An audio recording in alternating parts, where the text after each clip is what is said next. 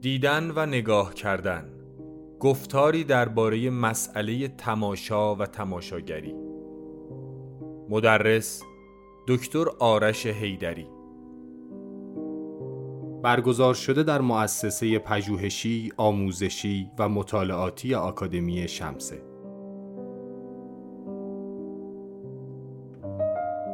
مسئله تماشا کردن یکی از مهمترین مسائل در فهم نسبت هنر و امر اجتماعی است. برخلاف تصور رایج که تنها به بازی کردن و عمل کردن اصالت می توان تماشا کردن را نیز نوعی عمل رهایی بخش در نظر گرفت.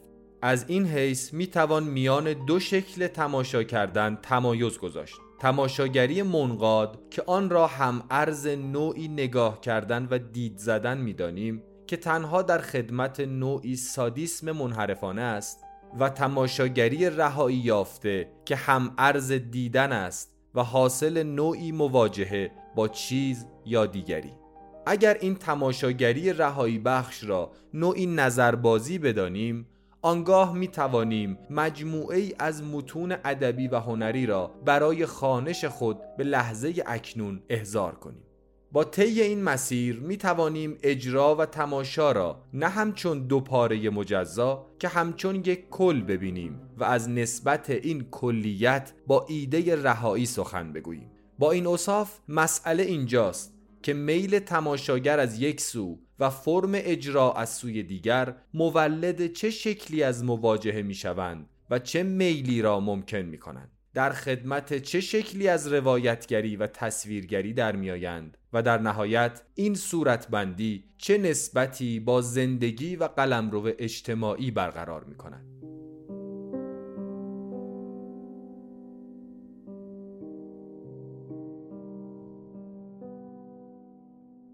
ما یه تلاشی کردیم برای اینکه این مجموعه دوره رو تعریف بکنم که در هر حال یه نسبت روشنتری با زمینه های مورد علاقه خودم داشته باشه و در این حال به هم پیوسته هم باشن.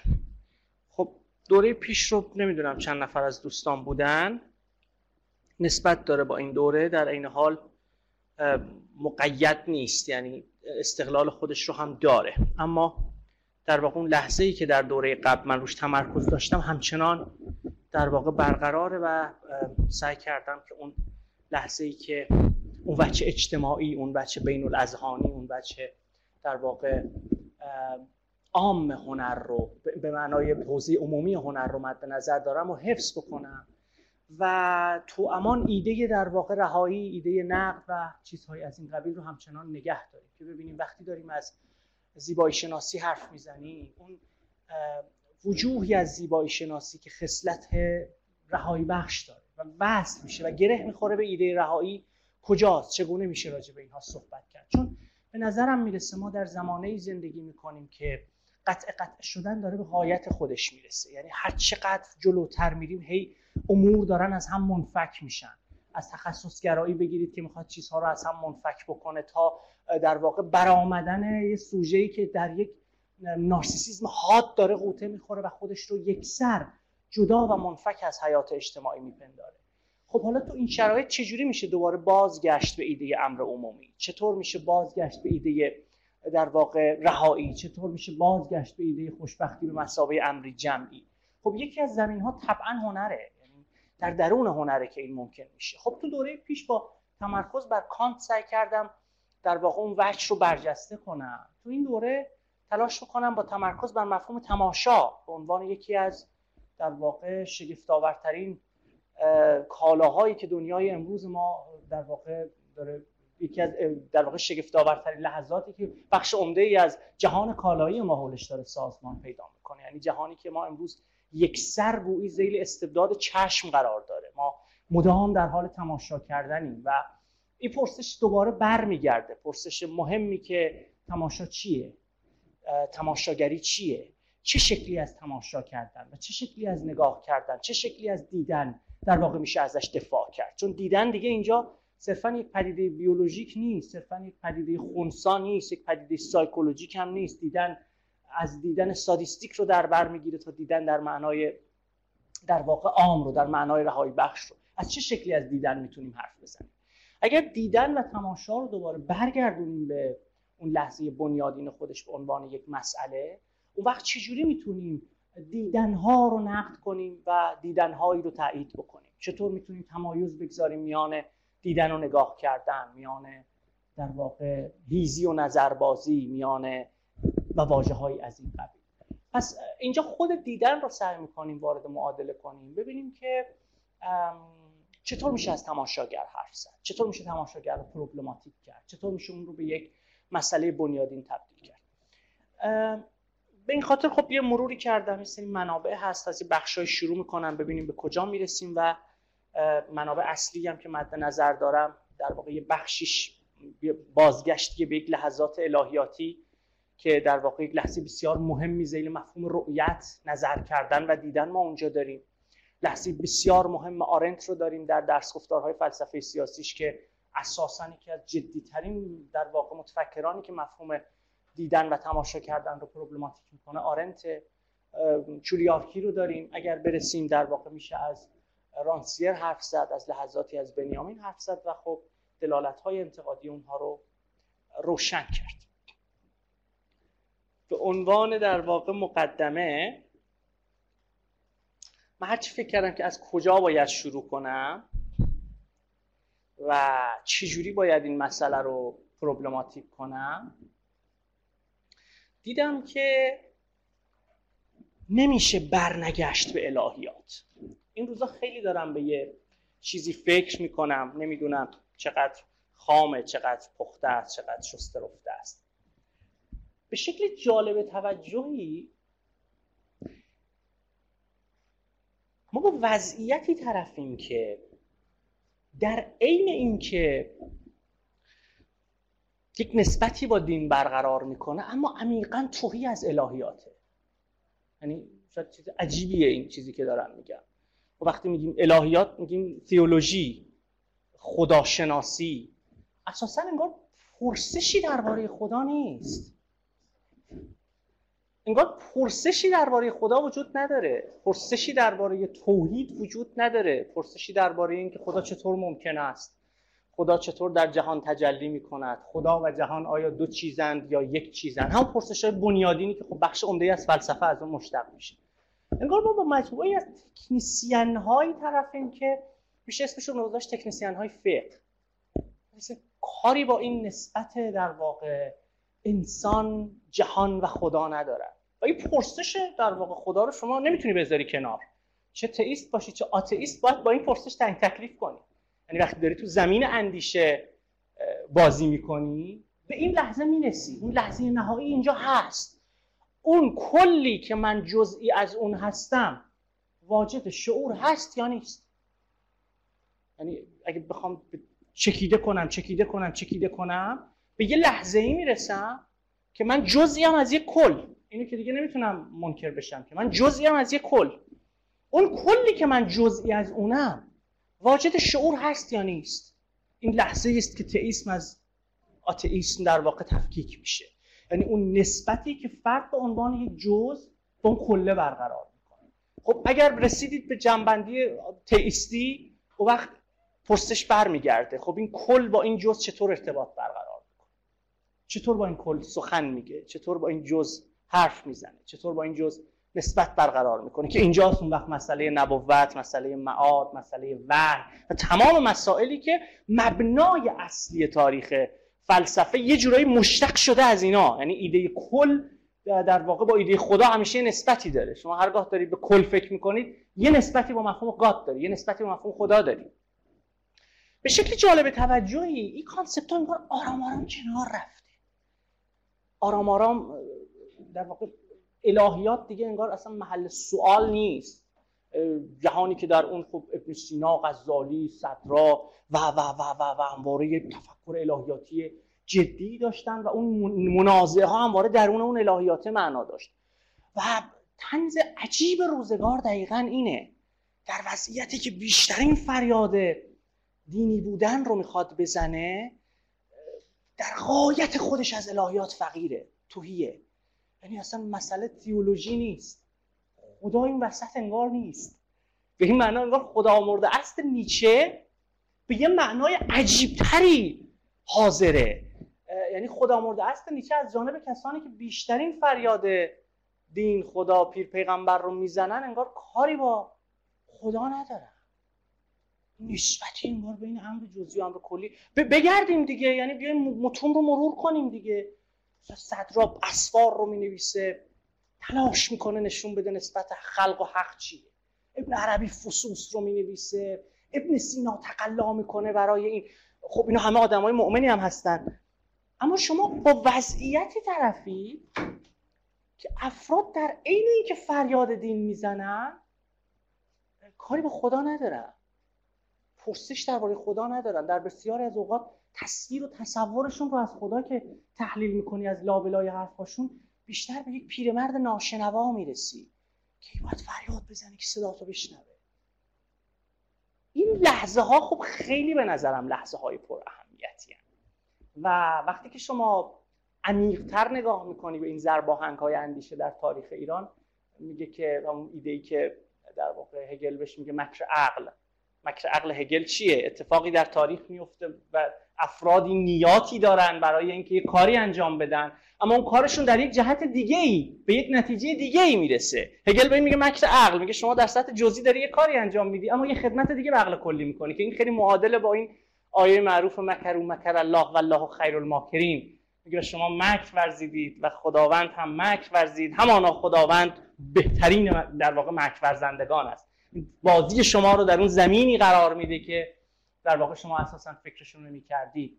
شگفتآور این قضیه که زدودن الهیات به دست نیروی صورت می‌گیره که بیشترین فریاد مذهب رو می‌زنه. هیچ بحثی درباره توحید نداره.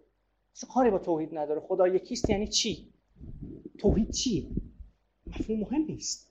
اصلا لازم نیست شما حتما مؤمن باشید یا غیر مؤمن که به مفهوم مثل توحید فکر بکنید یا فکر نکنید. شما محکومید به این مفهوم فکر کنید اگه تو زمین فلسفه اید معاد چیه؟ نبوت چیه؟ اصلا ما این پرسش دیگه کاری نداریم.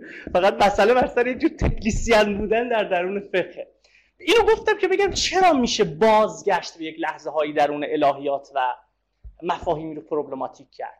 یه دعوایی توی الهیات در واقع کلاسیک وجود داره که خدا را می‌شود دید یا نمی‌شود. دیدن اینجا به عنوان یک لحظه جدی وارد در واقع معادلات تفکر فلسفی میشه. دیدن در آغاز میاد و تبدیل میشه به پرابلمی در درون الهیات.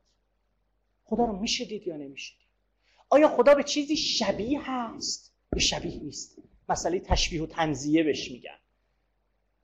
معتزله وقتی که دارن از خدا صحبت می‌کنن مدام با تنزیه راجع به خدا صحبت می‌کنن. مدام به ما میگن خدا چه نیست.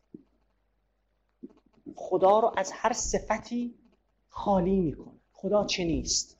خدا درخت نیست خدا بت نیست خدا چندتان نیست خدا جهان نیست خدا موجود نیست خدا و و و و. خب این نگاتیویتی این منفیت دقیقا به یه لحظه ای می‌رسه که در تفکر عقل مدار به این معنا. با عقل می‌خواد خدا رو اثبات کنه. شما بدون نظر کردن در جهان و امر تجربه می‌تونی خدا رو اثبات کنی. این کاری بود که غزالی هم می‌کرد. که پیشینه هم داره. شما برای اثبات خدا هیچ نیازی به جهان نداری. چون خدا پدیده است غیر جهان. خدا رو نمیشه تشبیه کرد. لیس کم مثله شی به شیعی شبیه. نیست چون به هیچ چیز شبیه نیست پس برای یافتن خدا شما کاری با خلق نداری. کاری با مخلوق نداری. کاری با جهان نداری. باید بری کجا؟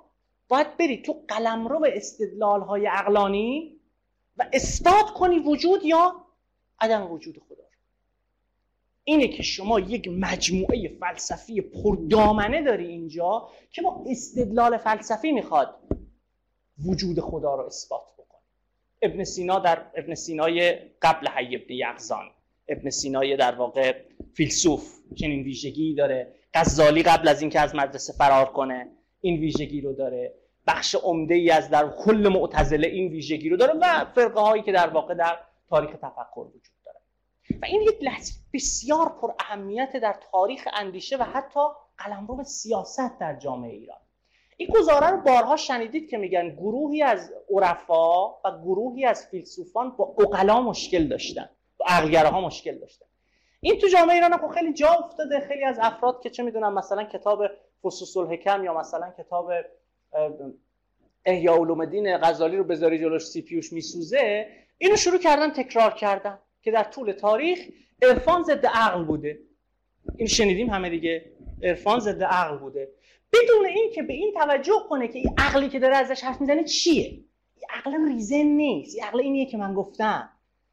عقل همون نظام استدلالیه که می‌تونه بدون مراجعه به امر تجربی وجود خدا رو اثبات کنه عرفا با این مشکل داشتن.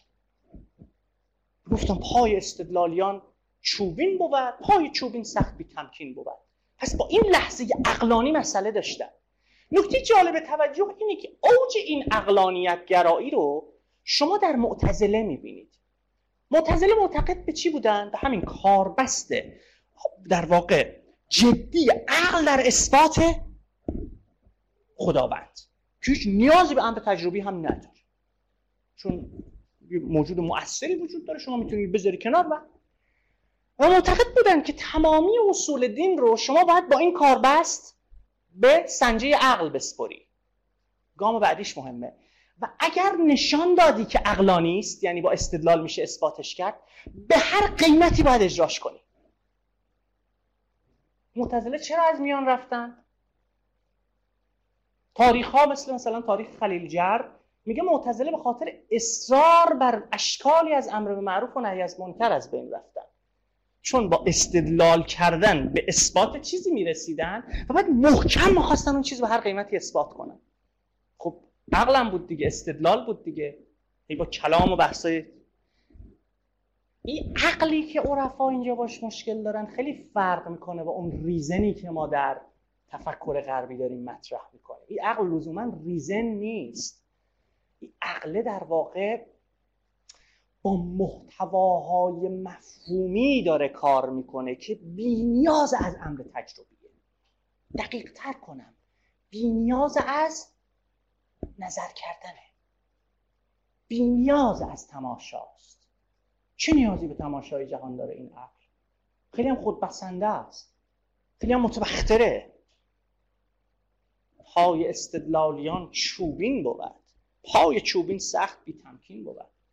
این عقل فقط می‌تونه تنزیه کنه. یعنی هی به ما بگه اون امر والا اون کل چه نیست؟ نمی‌تونه به ما بگه چه هست. چون به محض اینکه تو می‌خوای بگی آن کل چه هست نیاز به چی داری؟ تشبیه. به چه میماند؟ شبیه چیه؟ وقتی میگه اینما تولو فسم وجه الله به هر طرف که نگاه می‌کنی همانا وجه خداوند است. وجه خداوند یعنی چی؟ اگر خداوند به هیچ چیز شبیه نیست وجه که نمی‌تونه داشته باشه. صورت خدا چیه؟ وجه خدا چیه؟ وقتی میگه خداوند با موسی سخن گفت که نی ان الله در قالب اون نوری که در از درخت در واقع میاد اون آتشی لا اله الا انا فعبدنی این این چیه؟ این خدا صدا داره. وقتی میگه ید الله فوق ایدیهم ید الله ید خدا دست خدا چی؟ خب این پرسش یکی از لحظات بنیادینیه که مفهوم رؤیت و نظر رو در تاریخ الهیات حداقل در الهیاتی که ما می‌شناسیم پروبلماتیک می‌کنه. نظر حرام است یا حلال؟ من اگر نظر حرام است بسی گناه دارم. چه کنم؟ نمی‌توانم که نظر نگاه دارم. که نه روی خوب دیدن گناه هست پیش سعدی. تو گمان نیک بردی که من این گناه دارم. در نظر بازی ما بی خبران حیرانند. من چنینم که نمودم دگر ایشان دانند. صوفیان جمله چی؟ صوفیان جمله رند نظرباز ولی زیمیان حافظ بیچاره الان پیداش می‌خوام میگم بهتون. چیه این دعوا؟ چیه که نظر به عنوان یه پرابلم میاد وسط؟ نظر بکنیم یا نظر نکنیم؟ این که گروهی از آدم ها اصلا به خاطر نظر, ورزی، نظر بازی و نظر چیز میشن. تکفیر میشن. این الغزات نمونهشه حافظ نمونهشه ابن عربی که دیگه هیچی دیگه از اسمشو نمیشه اردون که دیگه اصلا سر فتنه است. یعنی سر فتنه است. ابو هلمان فارسی شاگردش حلاج اینا چیه قضیه؟ یک پرابلم عمده در تاریخ اندیشه و تاریخ تفکر در ایران حالا بگیم سرزمین های چیز اینجا وجود داره که انگار حول نظر میچرخه. هنوز هم ادامه داره. ادامه نداره؟ دیده هست. پرابلم دیدن باشه. دیدن چقدر سیاسیه. دیدن سیاسیه. پس ببینید چجوری میشه پدیده ها رو پروبلماتیک کرد؟ درون تاریخ آوردشون و چقدر میشه چجوری بگم؟ و چقدر دردناکه یه جاهایی. خصوصا میدان اصلی اندیشه در ایران. مثلا شما ببینید یه جمله رو می‌گیریم هی کلیشه وار تکرارش می‌کنیم. عرفا با عقل مشکل داشتن به ضربتی که عرفا بر پیکره عقل زدن و تمام تمام تمام. بابا یه ذره. برگردیم بدونیم راجع به چی داریم حرف می‌زنیم دیگه. میگم دیگه مثلا کسی که اسفار رو بذاری جلوش سی پیوش میسوزه میشونه راجع به صدرا شروع می‌کنه. آره صدرا ضربه بر پیکره عقل زد. وایسا آمو. بذار ببینیم با چی طرفیم. بذار ببینیم این عقله چیه. اصلا تو چه نزاعی داره میاد ماجرا؟ و بچه دوم؟ شما اگه می‌خوای خیلی روشن فکر باشی آخه زشت نیست. شما ارجاع بدی به ابو هلمان. ابو؟ وقتی ژاک هست آخه ابو رو من چیکار دارم؟ ژاک؟ شهاب الدین اصلا یعنی چی؟ آخه چی وقتی اسم امانوئل. میخندید باور کنید به شدت این چیزی که میگم معناداره تو فضایی که شما با استعمار زدگی در اندیشه مواجهید. اسامی اروتیک میشن. نمیشن؟ همونطور که کالاها اروتیک میشن. دقت کردید یه مثلا چیز هست. تبلیغات خصوصا اپل. یه چیز داره uncover کردن. مثلا اساس تبلیغات اپل رو uncover کردن. این uncover همه لبخند میاد رو لبتون. اروتیکه. اروتیکه. تو وضعیت های استعماری شبه استعماری و نیمه استعماری یه وقتی اندیشه تعطیل میشه مصادیق اروتیک میشن. تو وقتی میگی deconstruction اصلا و این یه لحظه است. ببینید لحظه بسیار پر اهمیتیه در میدان اندیشه در ایران. کدوم؟ آره دیگه. اصلا خودش اصلا تو هر جهت هم تداعی ذهنیش اروتیکه هم خود واژه. می‌دونی دفرانس مثلا. اصلا واو اصلا ببین ترجمه گرا شدن اندیشه رو اینجا میشه فهمید. که دیگه کاری با پرابلما نداره. ببین کاری با مسائل نداره. با چی کار داره؟ با با گیرایی کار داره. با میزان تماشایی بودنش کار داره. به همین خاطره که میگه این بحثا دیگه تکراری شده. انگار مثلا کالا انگار مثلا کفشه که توی میپوشیش دیگه از مد میفته. و به شکل پردامنه و پرحجم این انرژی میاد تو ترجمه گرایی تخلیه میشه. این حرف اصلا معناش نیست که نباید ترجمه کرده. اصلا این نفهمید این حرفو. ترجمه گرایی با ترجمه کردن به شکل یک پروژه اندیشه دو چیزه. دو چیزه. ما چند تا آدم تو این کشور داریم که ترجمه رو به عنوان پروژه فکری مثلا پیش برد. مراد فرادپور پیش برد با تمام نقدایی که میشه زد. پروژه‌ای داشته سالهاست ایستاده یه کاری داره ترجمه می‌کنه یه انباشت مفهومی ایجاد کرده یه انباشت مفهومی نیرو شده اثرگذار شده مداخله می‌کنه تو وضعیت و و امثال. اما ترجمه زدگی یه چیز دیگه است.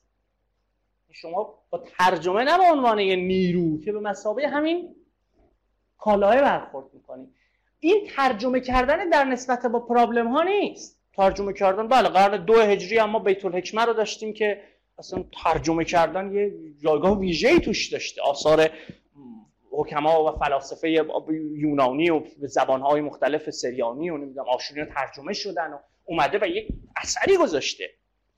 مسئله سر اینه که طی چه فرایندی از مسئله مسئله زدایی میشه؟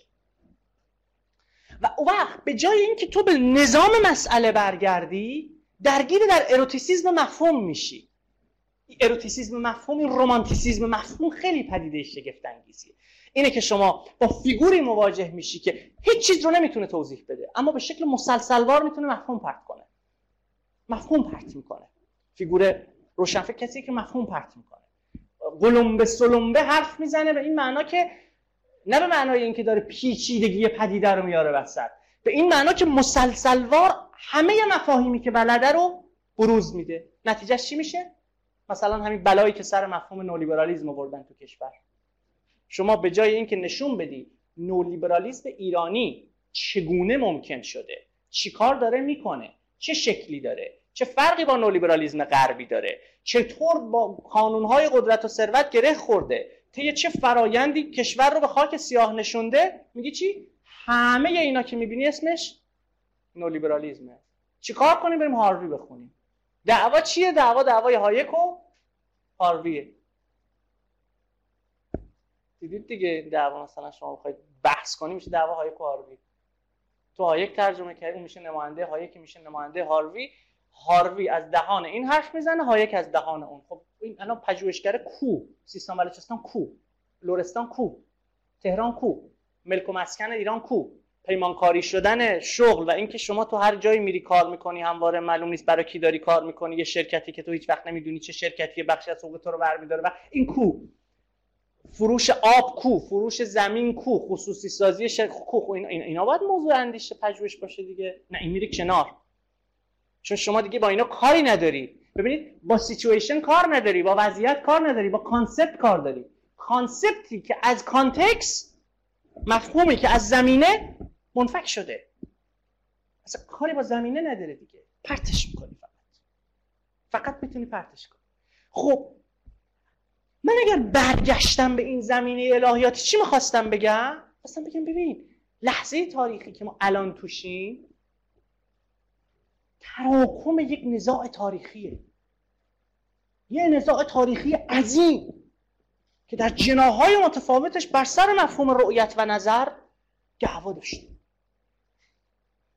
دعوا داشته تکفیر شدن بسیاری از در واقع عرفا به خاطر چی بوده؟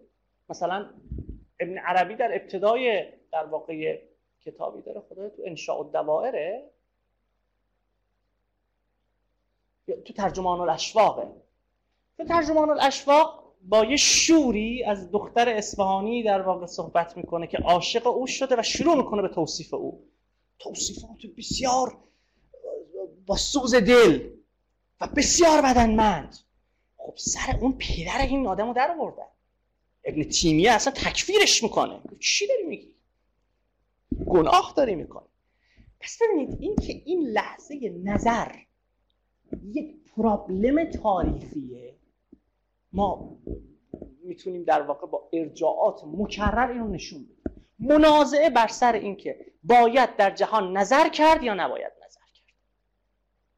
تو اون صورت بندی تو گیومه با عقل نشون دادیم که جهان اساسا ارزش نظر کردن برای اندیشه نداره. عالم کون و فساده. یه لحظه چیزم هست. یه لحظه یونانی هم هست لحظه افلاتونیه عالم عالم سایه است امر گذراه امر اعتباریه. نسبت به چی؟ اون امر والا. خب تو دیوونه ای که بخوای به این امر پس نگاه بکنی خب باید بری اصل نگاه بکنی دیگه. این به چه دردی می‌خوره؟ این بدن این صورت این خط و خال و چشم اینا, اینا همه اعتباریه. حتی وقتی جلوتر میری تو این تفکرات اینا اصلا حالات تعفن پیدا می‌کنه. اصلا واژه رو ببینید عالم کون و فساد. پیشا پیش به عرصه امر پست تبدیل میشه. در نسبت با امر والا. و مهمتر میان امر والا و امر پست شکافی پر نشدنی برقرار.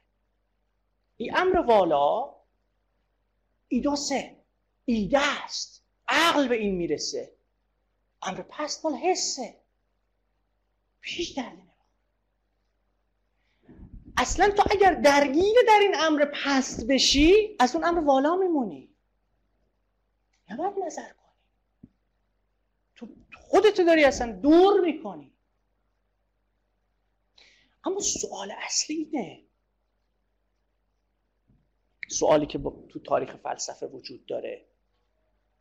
اینه که این چیزی که ما داریم بهش میگیم امر پست این چیزی که داریم اسمشو می‌ذاریم امر در واقع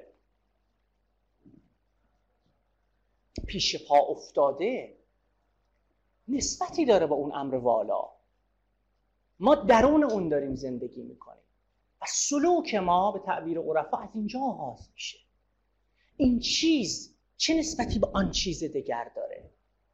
این چیز چگونه می‌تونه یکی از مراحل سلوک ما باشه؟ و مهمتر از اون این مخلوق این امر خلق شده چه نسبتی با خالقش داره؟ تعمل صرف در خالق و ذات خالق برای عقل ناممکنه. عقل نمی‌تونه به ذات خداوند دست پیدا بکنه. می‌تونه؟ کانت هم به این رسیده بود دیگه. کانت هم دقیقا وقتی داره راجع به امر چیز حرف می‌زنه امر دینی حرف می‌زنه امر مذهبی حرف می‌زنه به این جنبندی می‌رسه که آقا عقل نظری نمی‌تونه به اثبات یا رد وجود خدا برسه. خب حالا ذات خدا چیست؟ خب ما نمی‌تونیم مثلا نفهم ما چطور با خدا نسبت برقرار می‌کنیم؟ خدا چگونه با ما سخن میگه؟ و همه اینها به میانجی همین جهان مادیه. خدا به شکلی در این جهان حضور داره. این شکلی چجوریه؟ دقت کنید یه میانجی اومد بسد. به شکلی به صورتی. خدا صورت نمیپذیره. صورت نمیپذیره. فرم نمی‌گیره. جوهر محضه. فعل محضه. بالقوگی نداره. اما وقتی می‌خواد با بشر نسبت برقرار کنه محدودیت جهان حسی و عقلی بشر باعث میشه که خداوند حبوط کنه برای او. پایین بیاد میانجی پیدا کنه. به واسطه فرشته وحی به واسطه الهام. پس خدا فرم می‌گیره. واو. خب برای خیلی از در واقع نگاه های متشرعانه که نمی‌خوان اساسا ماجرا رو صرفا در نقل می‌برن جلو خیلی حرف عادیه. پس خدا صورت می‌گیره. برخی از عرفا اینو میگن خدا صورت می‌گیره. به فرمی در میاد.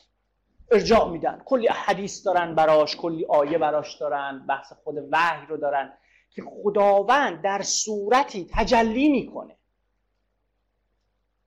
سوال دوم جهان جهان بدون اراده خداوند نمی‌تونه ادامه پیدا بکنه. و خداوند همواره باید اراده کند به بودن این جهان. خدا اگر به اراده به این جهان به بودن این جهان اراده نکند جهان میپاشه. یعنی چی؟ تجلی خداوند دائمیه. تکرار تکرار هم توش نیست. در تجلی تکرار نیست. همواره چیه؟ امر نوعی در جهان در حال شدنه. و حاصل چیه؟ حاصل تجلی خداوند است در جهان. تجلی خداوند در جهان یعنی خداوند به عنوان یک جوهر ثابت واحد می‌تونه خودشو کثیر کنه. تمثیل نور رو داشته باشید نوری که سفید وارد منشور میشه کثیر میشه. حالا این نور قرمزی که از این منشور زده بیرون اون نور سفید هست یا نیست؟ هست و نیست. جزء اون کله. جدا از اون کل نیست. بخشی از اون کله. در این حال اون کل هم نیست. این چیه؟ به تمثیل عرفا میگن این می‌تونه یه انسان باشه. این می‌تونه گل باشه. این می‌تونه گیاه باشه. کل هستی چیه؟ وجه کثیر امر واحده ایده درون ماندگاری اونایی که فلسفه می‌خونن بحث اسپینوزا هست راجع به درون ماندگاری اینا رو ما به نام اسپینوزا می‌شناسیم. خیلی سابقه داره. پیش از اسپینوزا شما این لحظه رو تو عین الغزات دارید. قبل از اون دوباره شما تو ابو هلمان فارسی دارید. به شکل سیستماتیک تو ابن عربی دارید. و می‌دونید که اسپینوزا به شدت از فلسفه حوزه اندلس متأثره. از ابن میمون به شدت متأثره. با ابن رشد نسبتی داره. یعنی این درون ماندگاری پدیده که در تاریخ اندیشه مثلا چیز نیست. مثلا اینجوری نیست که اسپینوزا بر اولین بار از تو جیبش در آورده باشه.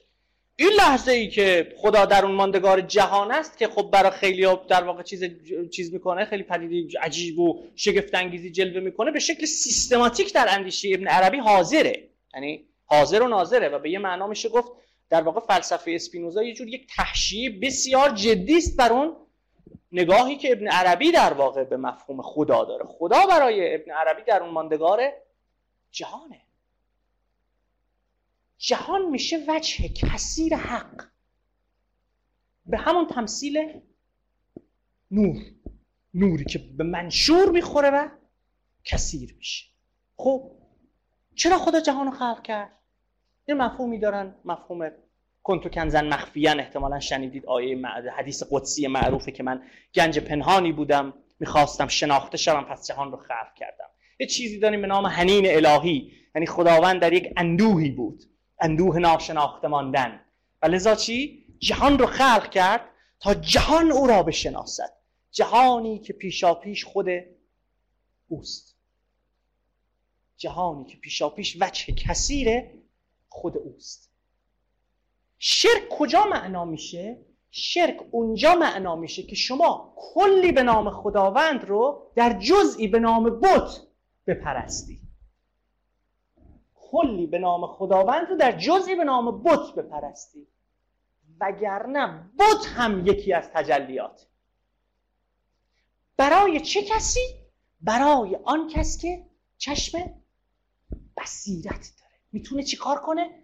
ببینه. چی رو ببینه؟ وجه خدا رو در هر چیز ببینه.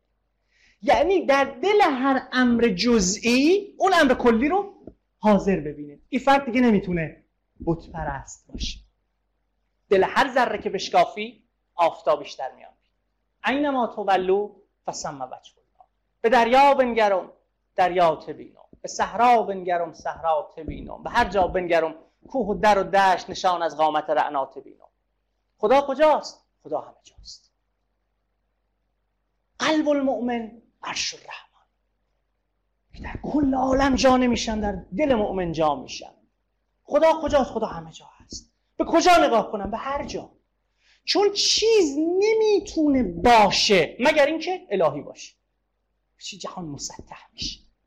تصویر سورالیه تصویر شگفتآوریه. پس هر امر جزئی در خود چی؟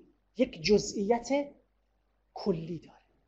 یک جزء یک کلیت جزئی. هر امر جزئی یک کلیت جزئیه. چون وجهی از تجلیات ذات باری تعالی است.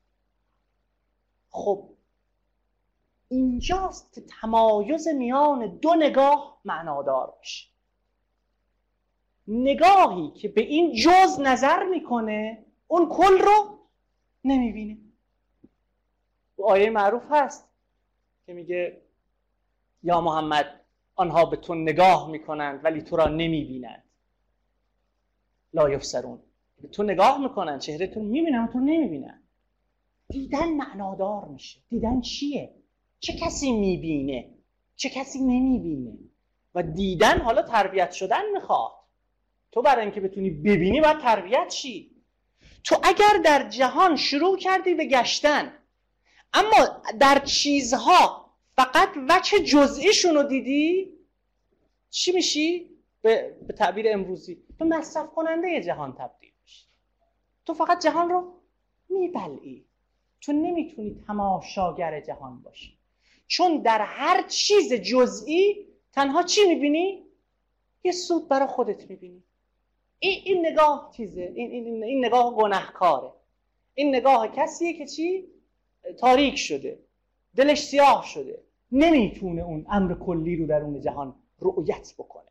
خداوند بزرگ... بزرگترین بلایی که سر این آدم آمده همینه. جهنم او هم همینه. جهنم او همینه. جهنم او اینه که از رؤیت عاجز شد چون برای عشق ورزیدن رؤیت لازم.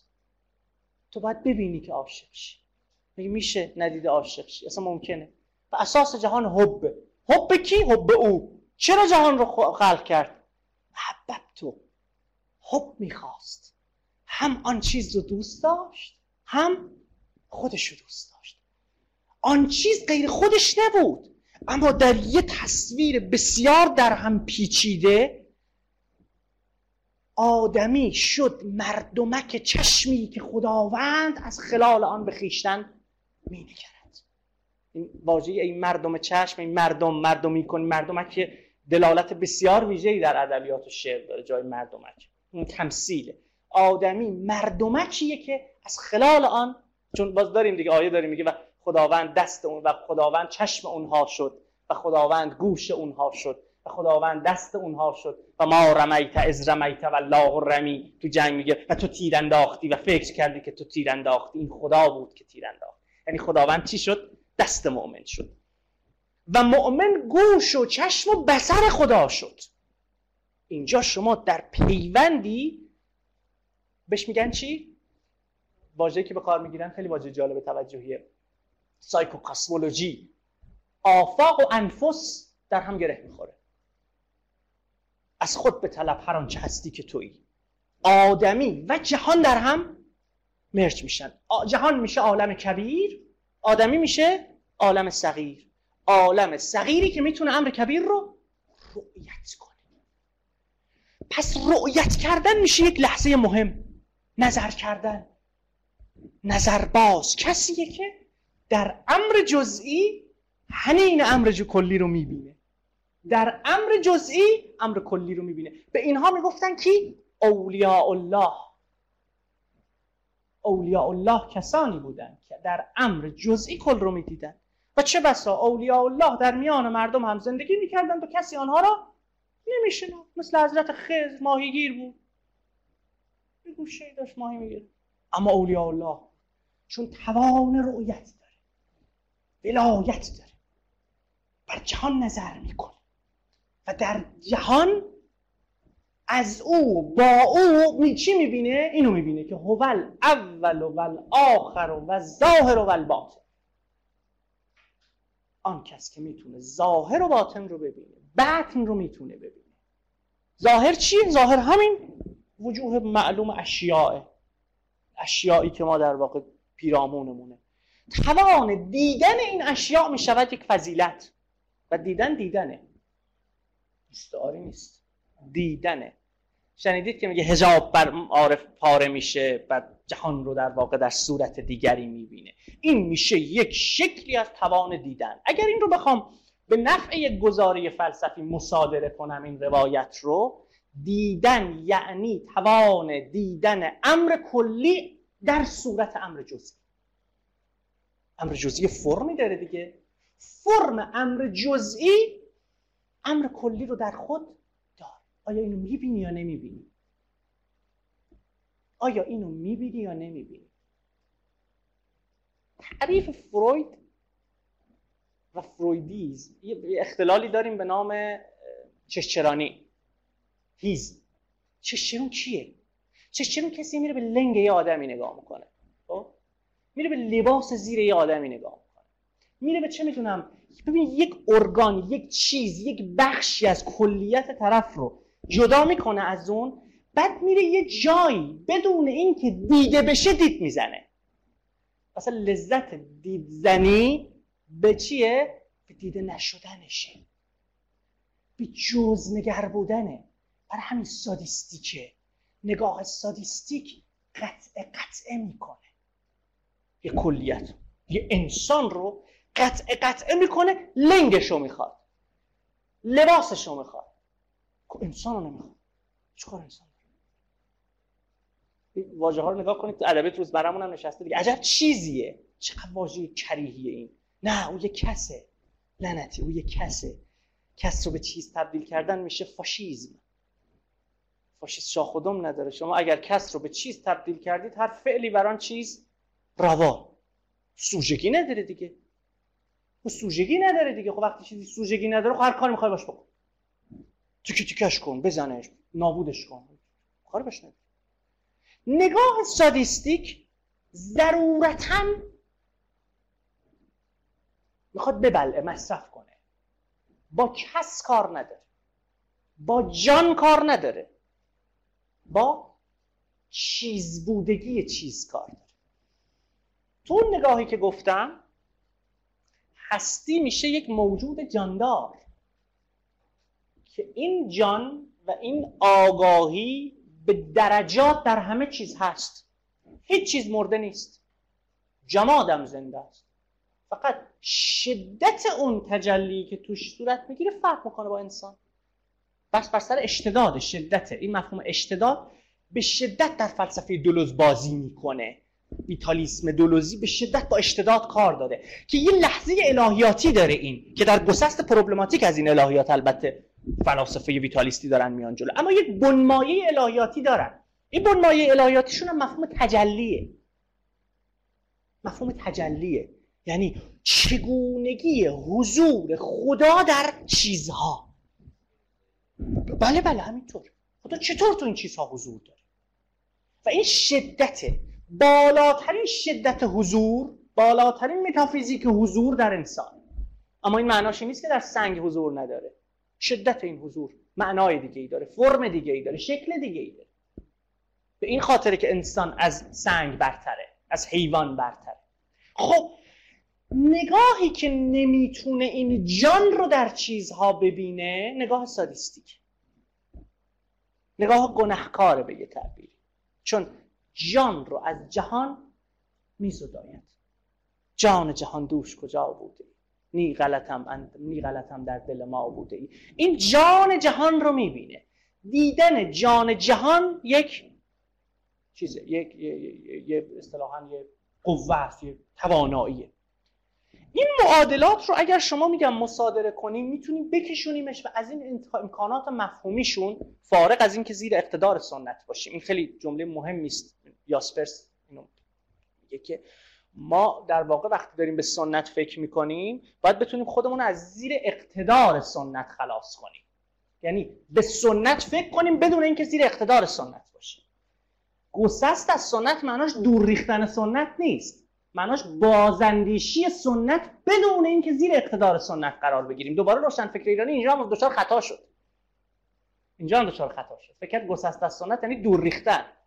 مگه آرنت دور میریزه؟ می‌دونید که آرنت تمام فلسفهش رو به شدت بر اگوستین قدیس استوار می‌کنه. اصلی ترین مفاهیم آرنت از اگوستین قدیس داره. میاد یا بدیو برای پروبلماتیک کردن مفهوم event به شدت وامدار اگوست چیزه وامدار پل قدیسه.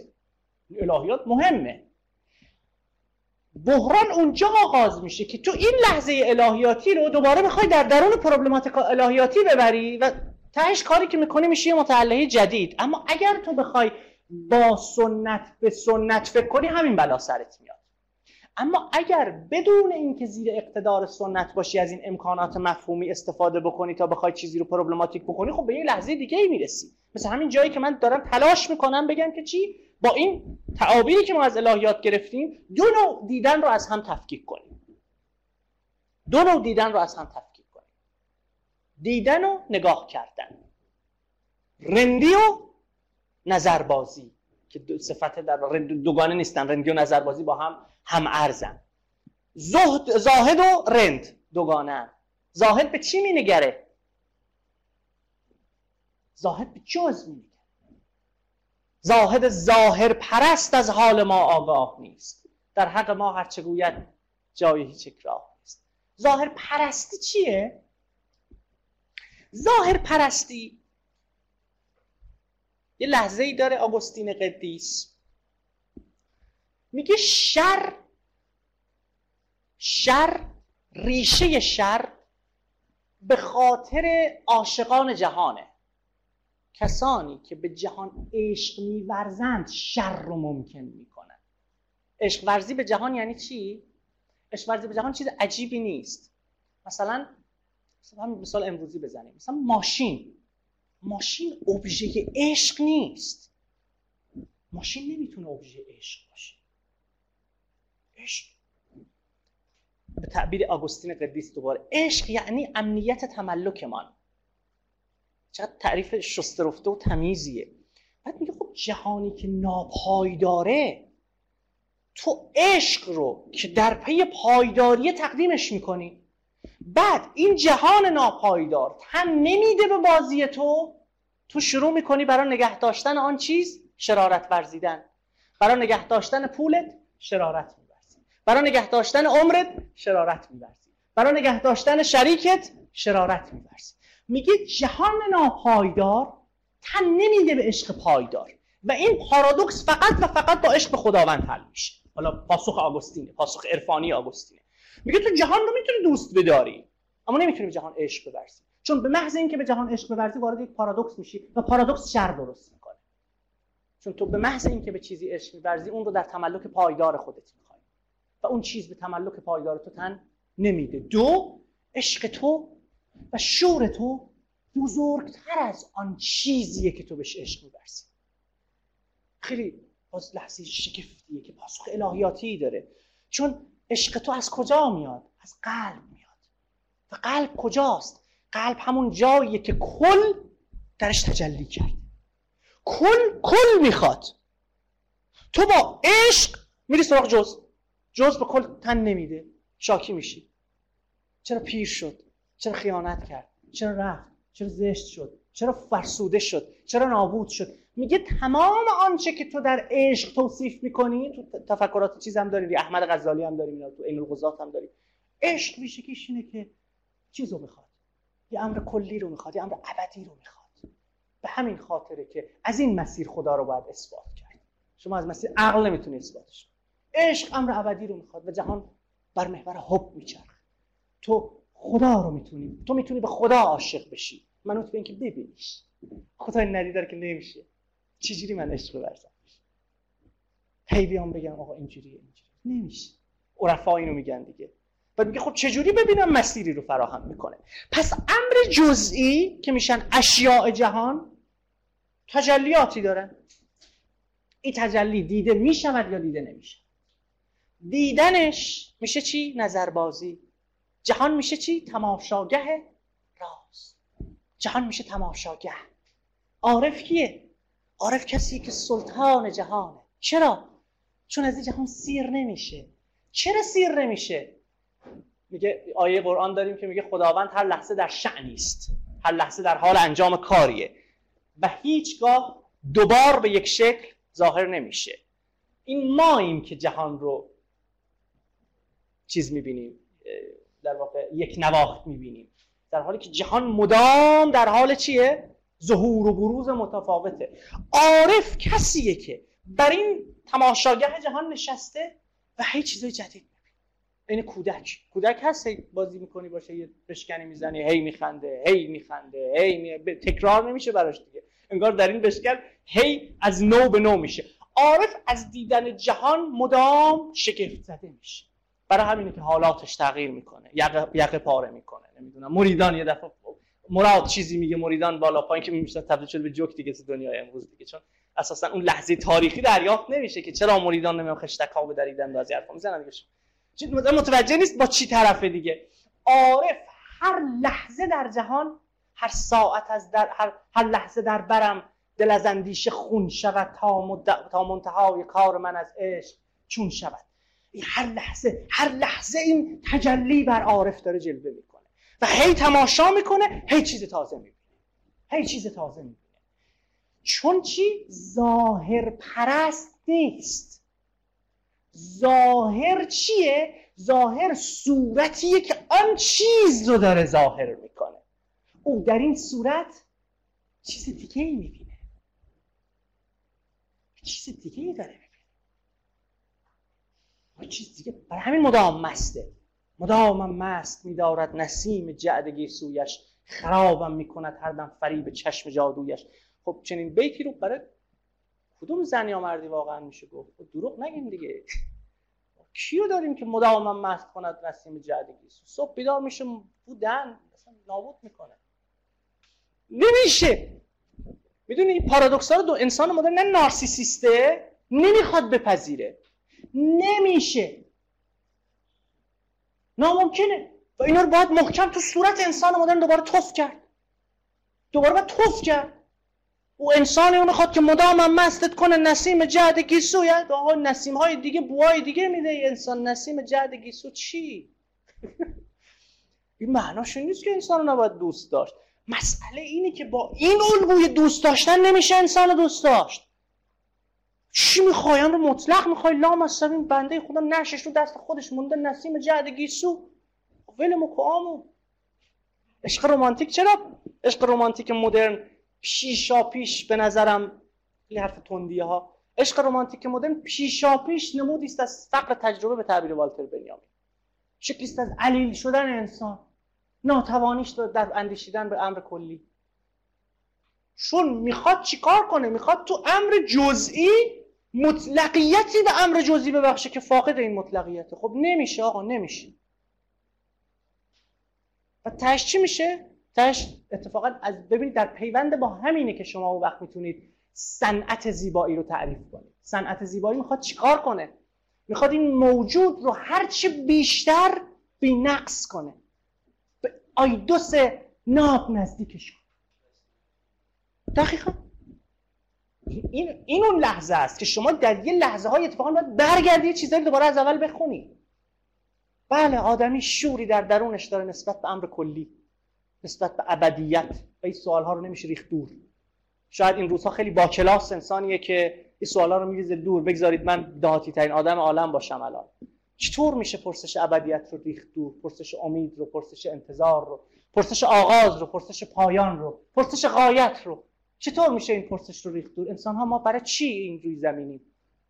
چی پرسش میشه ریخت دور؟ آره آره میشه ریخت دور.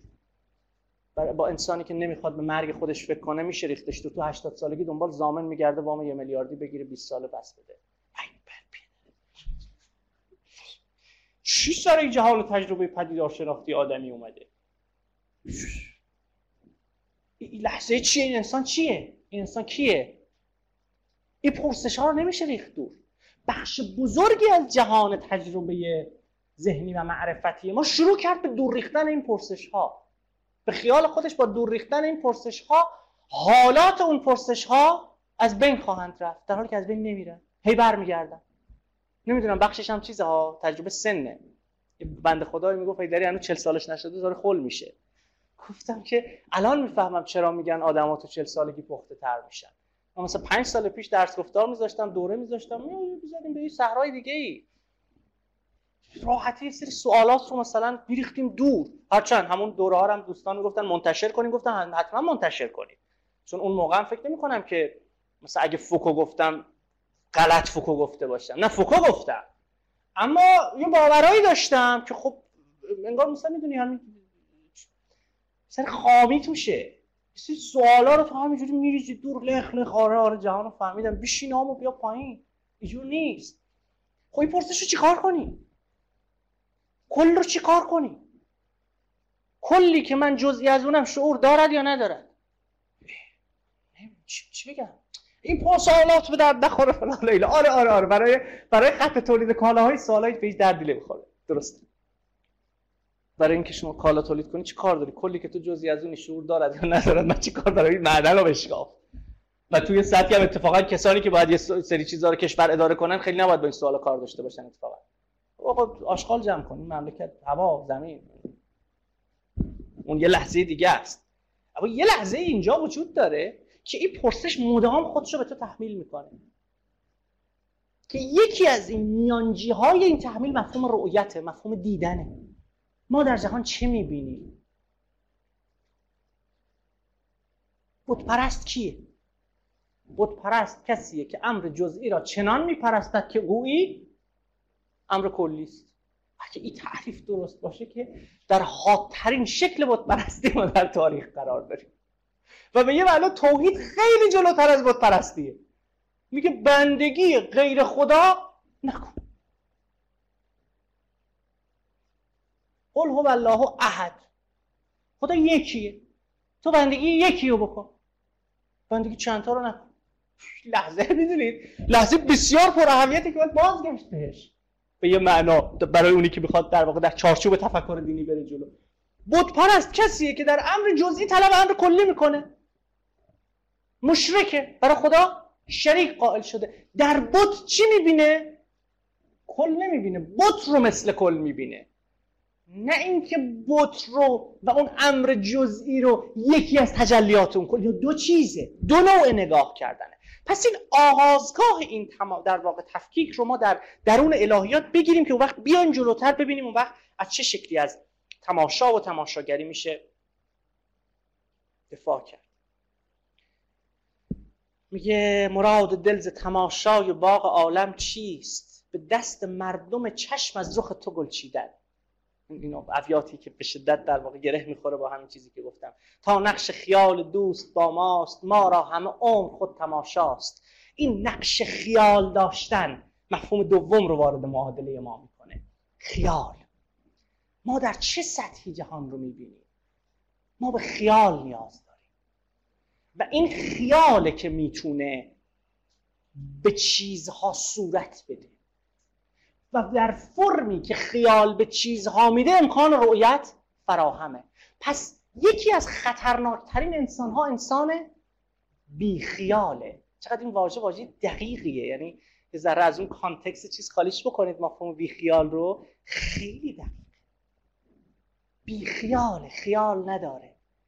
انسان بیخیال هر جنایتی رو مرتکب آرنت وقتی داره آیشمن رو توضیح میده آیشمن کیه؟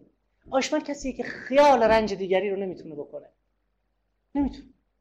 فیلم هزار توی دروغ رو دیدید چقدر فیلم درخشانیه. ببینید اگه ندیدید آدم هایی که دست اون جنایت توی آشویت زدن آدم های عجیبی نبودن بقال بوده نمی‌دونم نونوا بوده نمی‌دونم باغبون بوده مکانیک بوده. مسئله اساسش چی بوده؟ بی خیال بوده. خیال روی دیگری و خیال رنج دیگری رو نمی‌تونه داشته باشه. پروای دیگری رو نداره. این پروای دیگری رو داشتن نیازمند خیاله. و به جرأت میگم در زمانه زندگی می‌کنیم که خیال ما در معرض وحشتناکترین اشکال تهاجمه دزدیدن این خیال.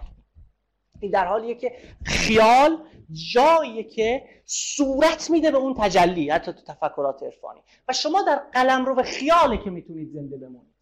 و انسان با داشتن خیاله که می‌تونه مقاومت کنه.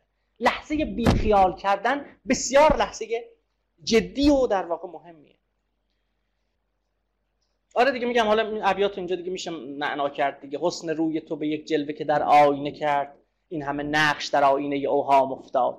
همین نقش زدن نقاش، نقاشی کردن تجلی کردن و چیزهایی از این قبیل همه و همه در واقع معنادار میشه پس نظر کردن اینجا میشه چی؟ یک مهارت که شما از خلال اون می‌تونید به معرفت برسید نظر میشه چی؟ آغاز یک معرفت مشروط به اینکه بتونه چیکار کنه؟ در خیال چیزی خلق کنه چرا؟ چون قلمرو خ... در واقع مخلوق مخلوق خیاله. برای همینه که یکی از در واقع اسماء الهی از منظر ابن عربی یه جاهایی حتی اون رو به خود خدا نسبت میده. به خدا میگه حضرت خیال.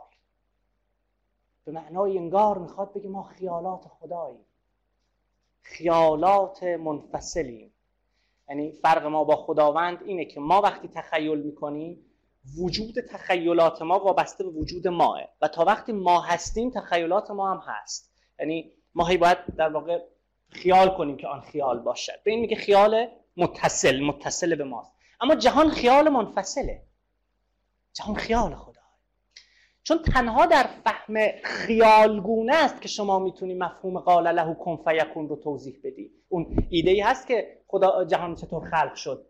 خداوند میگه جهان رو چطور خلق کردم؟ و به جهان گفتم باش و جهان شد. یعنی میان نامیدن جهان و خلق شدن جهان فاصله وجود نداره. چطور میشه چنین کاری کرد؟ در خیال. خیال به محض اینکه به چیزی میگه باش آن چیز میشه.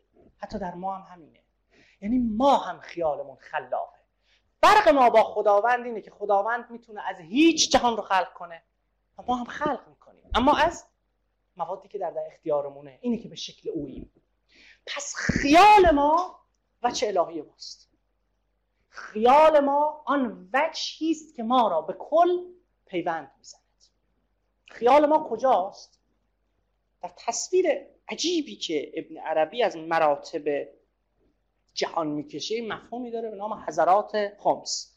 حضرات پنجگانه. این حضرات پنجگانه چی هست؟ میگه حضرت ذات. غیب القیوب یا غیب مطلق.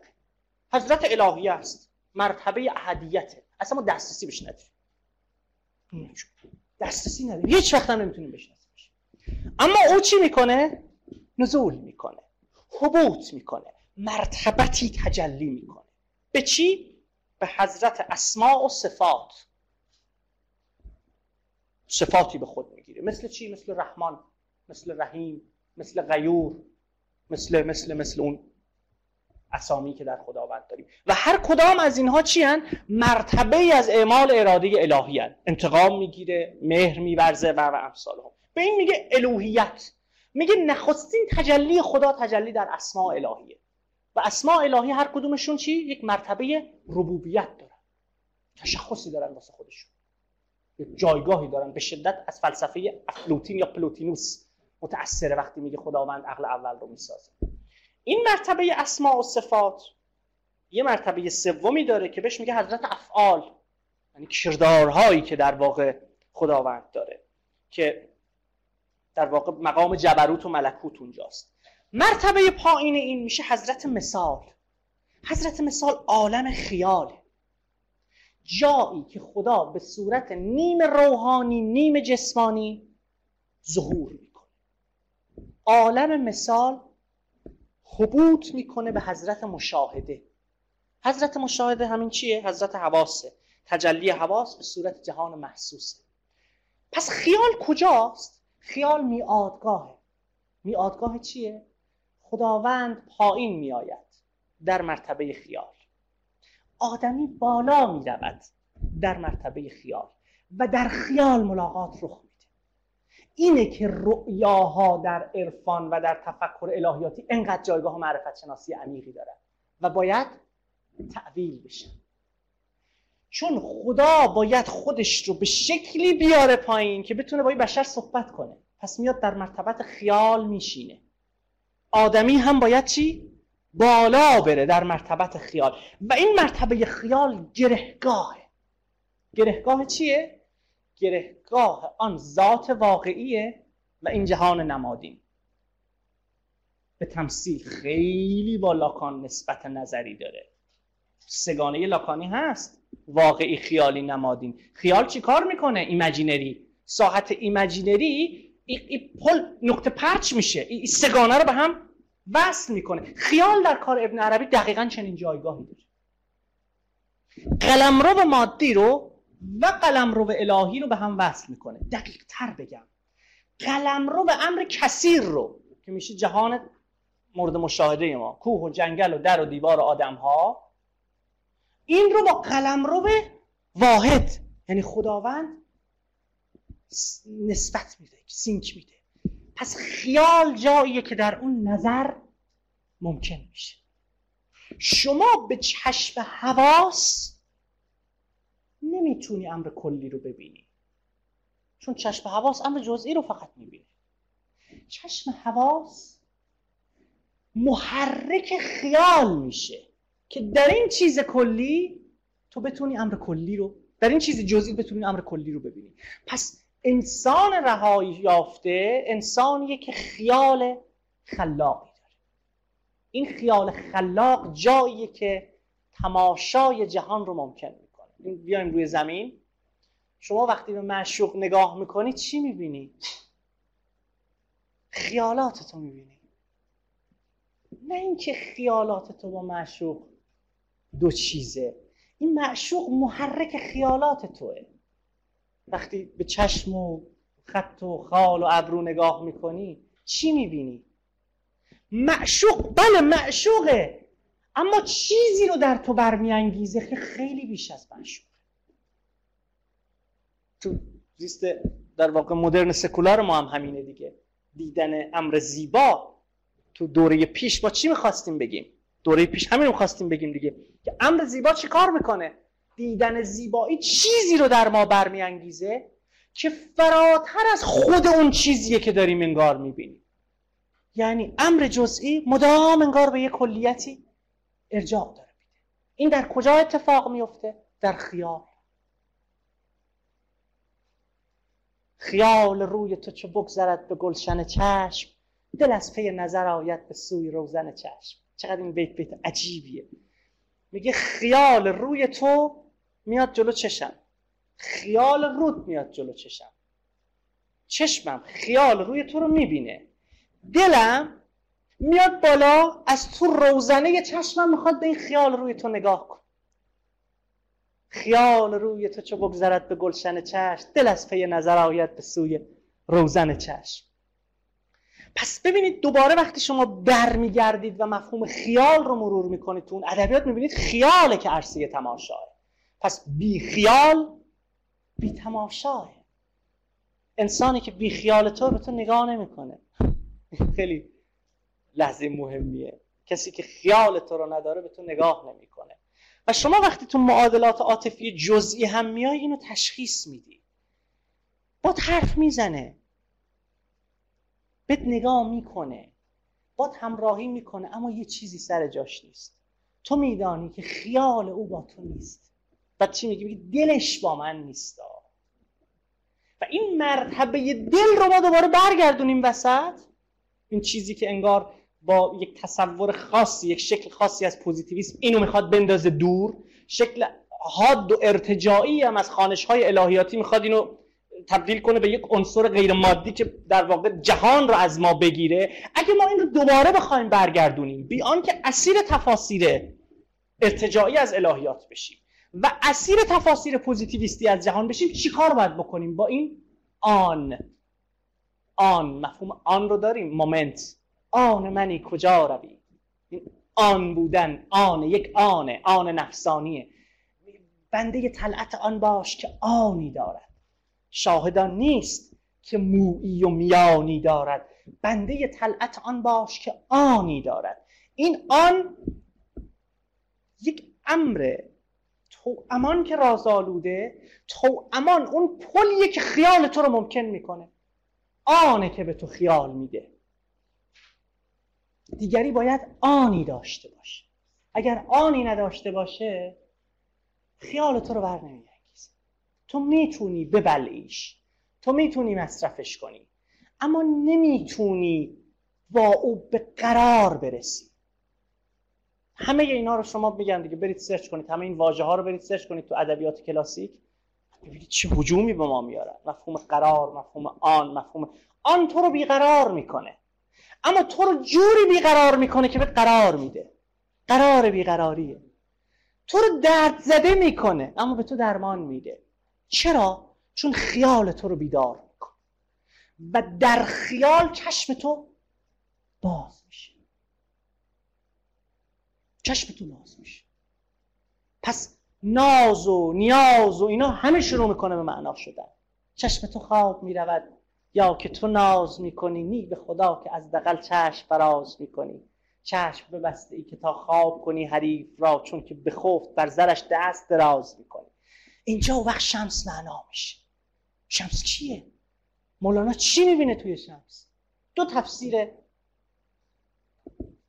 درب داغون. یه تفسیر مدرنیستیه که اونو فرو میکاهه به هموسکشوالیزم خب ماجرا این نیست. در اون یک دیسکورسی این معنا داره. تفسیر دوم ماجرا رو فرو میکاهه به یک مرید مرادی صرف. نه. قصه شمس و مولانا معروف ترین قصه است تو تاریخ ما. فیض کاشانی چش بود؟ فیض دیگه فیلسوف بود دیگه. یه دفعه چرا ول کرد رفت عاشق شد مرید شد زانو زد؟ عرض به خدمتتون که چقدر اسم غزالی چش بود؟ یعنی این قصه, قصه بارها اتفاق میفته این یه دیسکورسه. نمی‌خوام تاییدش کنیم یا ردش کنیم. اصلا کار من با این ندارم. من نمی‌دانم. من نه می‌دانم این چیزها به اون لحظه شهودی چیست. نه من به لحاظ نظری دارم باش مواجه میشم. اما می‌خوام بگم یه مومنتی اینجاست که اگر من بخوام از اون بهره نظری ببرم کاری با اقتدار خودش ندارم. که بگم عرفان خوب است یا بعد عرفان من اصلا کاری با این ندارم. دارم از یک مومنتی حرف می‌زنم که طی اون صورتبندی های الهیاتی خاصی تمایزی رو میان نگاه کردن و دیدن ممکن می‌کنن با این قید که نگاه کردن رسد کردن امر جزئی در جزئیت خودشه بی که پیوندش رو با کل ببینه. و دیدن یعنی دیدن تجلی امر کلی در امر جزئی. به شکلی که در هم هر امر جزئی اون تجلی خاصه. اینه که جهان مسطح میشه. همه چیز میشه چی؟ آیت الله همه چیز میشه نشانه خدا. این این لحظه. خب و پرسشی که مطرح می‌کنم پرسشی که پیش می‌ذارم چیه؟ طی چه فرایندی نگاه منقاد میشه؟ نگاه منقاد چیه؟ نگاه منقاد نگاهیه که دیگه انگار نمی‌تونه به جهان به شکلی بیغرز یا دقیق تر بگم به شکلی غیر سودمدارانه نظر کنه. جهان به قلمرو وسیع از کالاهای مصرفی تبدیل میشه. این نگاه زیبایی شناختی اگر نگیم که از بین که قطعا نرفته چون هنر هنوز زنده است در حادترین شکل خودش چی؟ ترد میشه کنار گذاشته میشه. به پستو رانده میشه. این قلمرو رو چجوری میشه؟ پروبلماتیک کرد. و وقتی داریم از مفهوم نگاه حرف می‌زنیم با اون مفهوم فرویدی که پیش کشیدم چگونه میشه نگاه سادیستیک جزگرایانه ای که درگیر فتیشیزمه واژه فتیشیزم رو دقت کنید چیه ترجمهش؟ دقیقش؟ بتوار پرستی. دقیقا بت پرستی دقیق ترین تعبیره براش. فتیشیزم بت پرستیه نگاه فتیشیستی چگونه جز رو از کل جدا می‌کنه و جز رو به عنوان یک امر جزی می‌خواد مصرف کنه. دیگه خیالی در باب پیوندهای این جز با کل نداره. پس جز و کل و خیال و دیدن و نگاه کردن میشن مفاهیم اساسی ما که باهاش کار داریم که به شدت دلالت های سیاسی داره. یه نقلی بگم از ابن عربی شرح فصوص خاشانیه. یکی از شرحهای مهمه در واقع ابن عربی جمله جمله جالب توجهی است. میگه آنچه در آینه حق مشاهده می شود صورت کسی است که در آن می نگرد آنچه در آینه حق مشاهده می شود حق مثل آینه میمونه. و هر کس به این آینه نگاه می‌کنه چی می‌بینه؟ صورت خودش رو می‌بینه. اما آینه صورت تو نیست. اما برای صورت تو هم جا داره. هر چیز در این آینه خودش رو می‌بینه. تفسیر آیه من عرف نفس حدیث من عرف نفس فقط عرف ربه رو با این مثال مطرح می‌کنه. پس هر امر جزئی صورت اون امر کلیه. به تمثیل چی؟ به تمثیل آینه. گویی حق آینه است. که تو وقتی بهش نگاه می‌کنی صورت خودتو می‌بینی. پس تو خود خدا میشی. اما نه به معنای مبتزل کلمه که خودت را دریاب. ببینید چی می‌خوام بگم؟ روانشناسی مثبتگرا به شکل جالبی از این مفاهیم می‌خوره. اما اون رو در خدمت شکلی از تولید ابلیس قرار میده نه عارف. چون موجود مستکبری تولید می‌کنه که واقعا فکر می‌کنه خداه و خداییشو از خودش داره. این نوع نگاه میگه آری تو صورت خدایی اما خدایی تو از خدا داری. پس بندگی کن. روانشناسی مثبتگرا میگه تو خدایی. اصلا کائنات دارن میچرخن به تو پول بدن. طرف میگه نمی‌دونم تو شب فلان وایسم نمی‌دونم مشتری مثلا قمرش رو بهم بده. مشتری می‌خواد غیر بده مثلا به من چیز بده. امشب می‌خواد من پول بده. این نوع نگاه رو داره. یا مثلا بلایی که سر روانشناسی یونگ آوردن این مبتزل های مسخره یعنی بلایی که اینا بر سر یونگ بسیار متفکر بزرگی یونگ بسیار متفکر بزرگی اما فرهنگ نارسیسیزم اومد چیکار کرد؟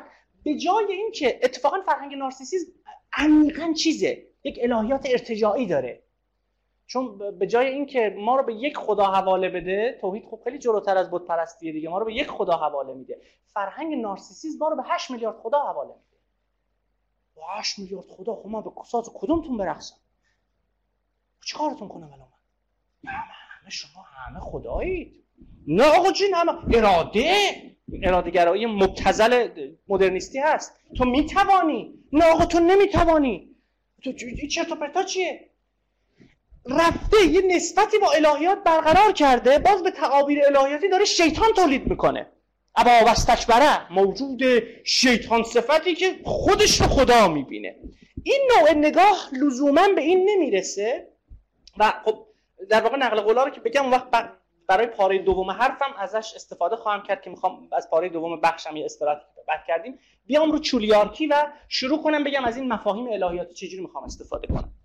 میگه آنچه در آینه حق مشاهده می شود صورت کسی است که در آن می نگرد آن صورت صورت حق نیست قطعا آن چیز ذات الهی هم نیست که در برابر این شخص رخ نموده لیکن تجلی حق در صورت آن شخص رخ داده است و نه در صورت خود حق متوجه میشی؟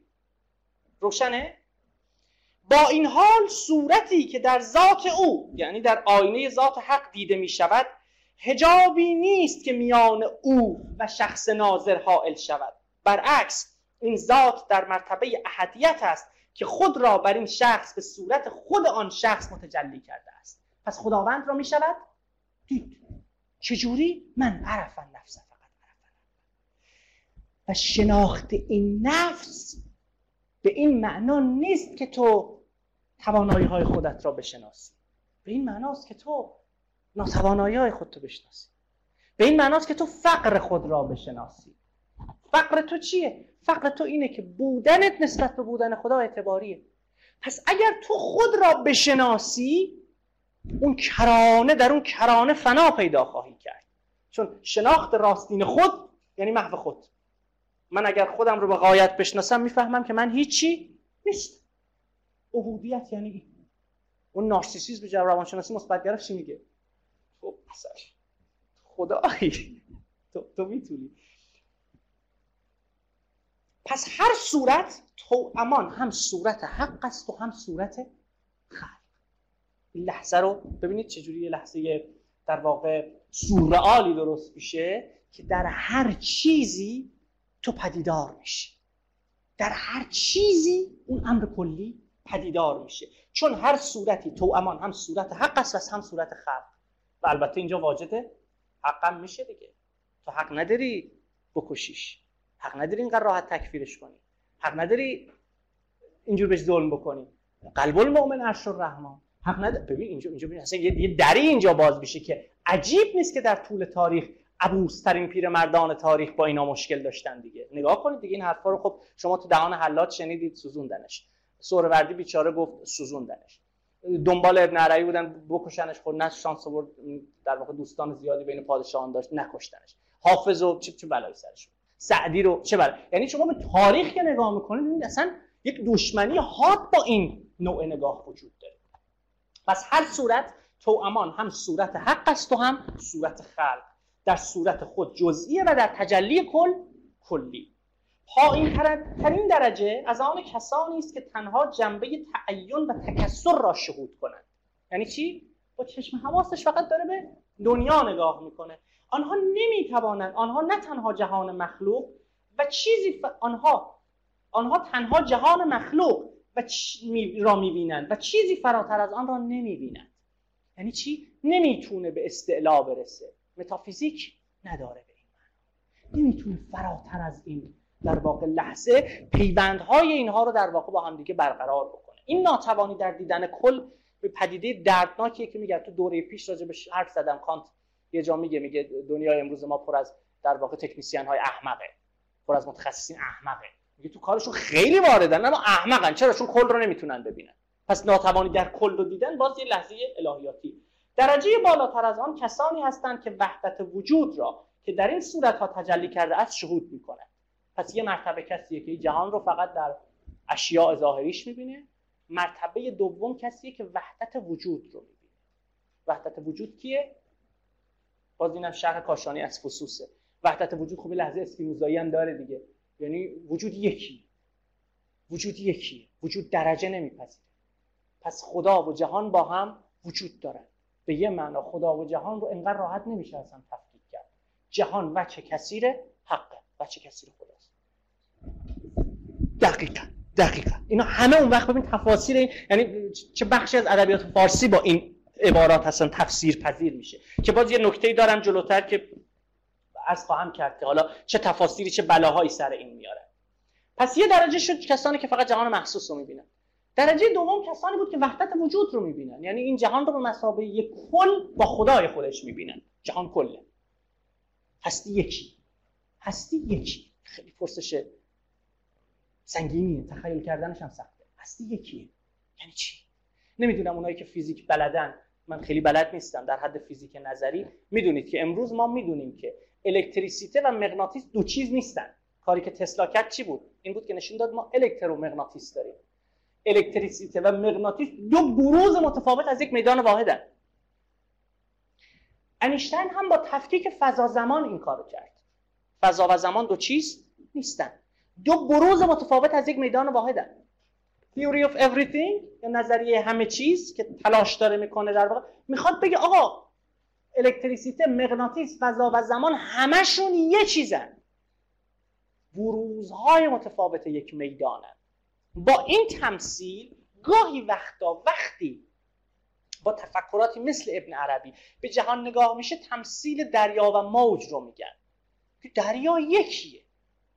قطرات دریا و امواج جهانه بخشی از امکان تجلی خداوند.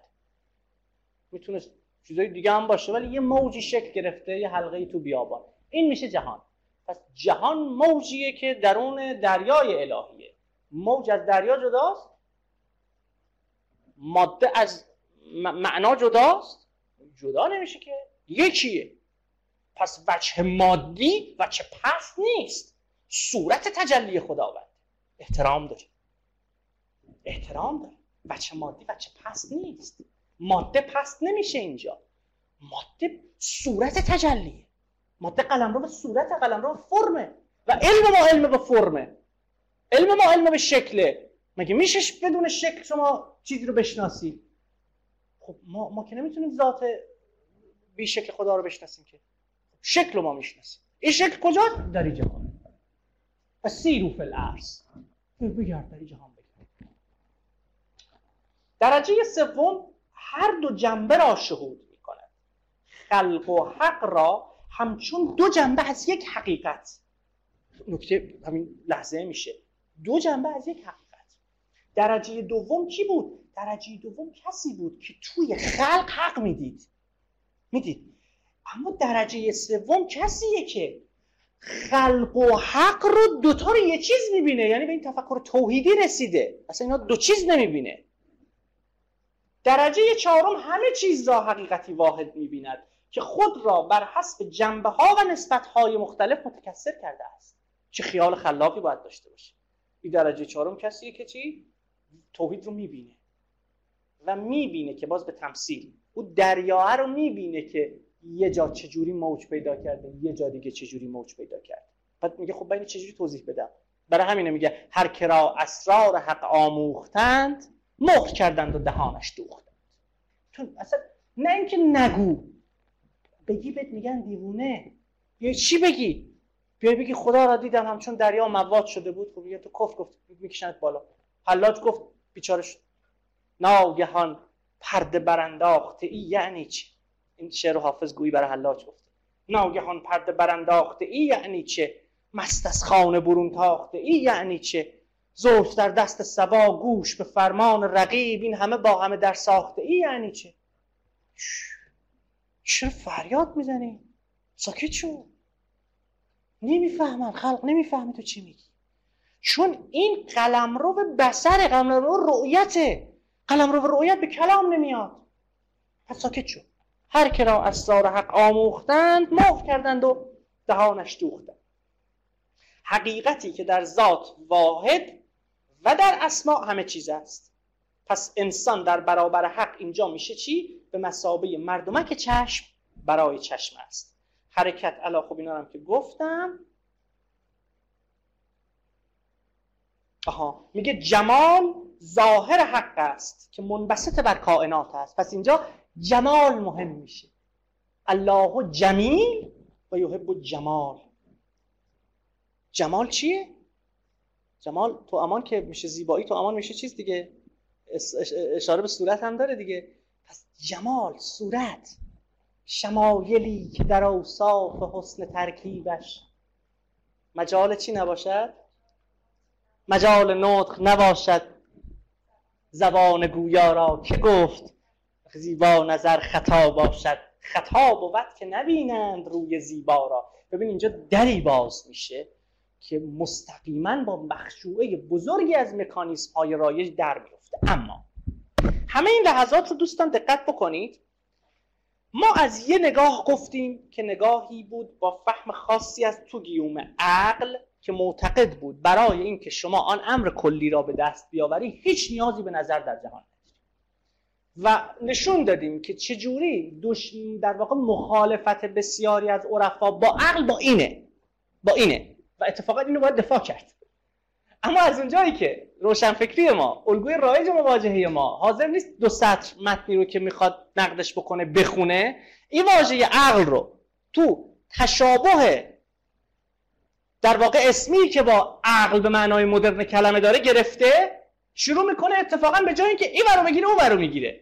نه بابا به خدا اتفاقا اندیشه غزالی یک. غزالی یک. نه غزالی بعد از خیلی خطرناکتره. نه غزالی بعد از فرار از مدرسه. یه جای اندیشه ابن سینایی که می‌خواد با عقل محض به این اثبات برسه بعد از تو شریعت بیاره بیرون خیلی خطرناکتره.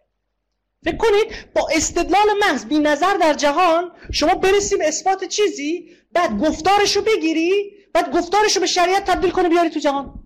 بعد هرچی بگی آقا جهان تن نمیده. این جهان صورت جهان تن نمیده به این شریعتی که تو داری میگی. تو حرف خداست. کی گفته استدلال بیاری؟ خیلی نتایج داریم. می‌بینیم دیگه خوارج این شکلی بودن دیگه. خوارج این شکلی بوده. اشاعره هم بخششون این شکلی بوده. خب چیکار کنیم الان ما؟ پس ببینید یه وقتی میگم ما اصلا راه هم کج بیریم یعنی نمی‌فهمیم چی رو داریم نقد می‌کنیم. اصلا متوجه نیستیم چی رو داریم نقد می‌کنیم.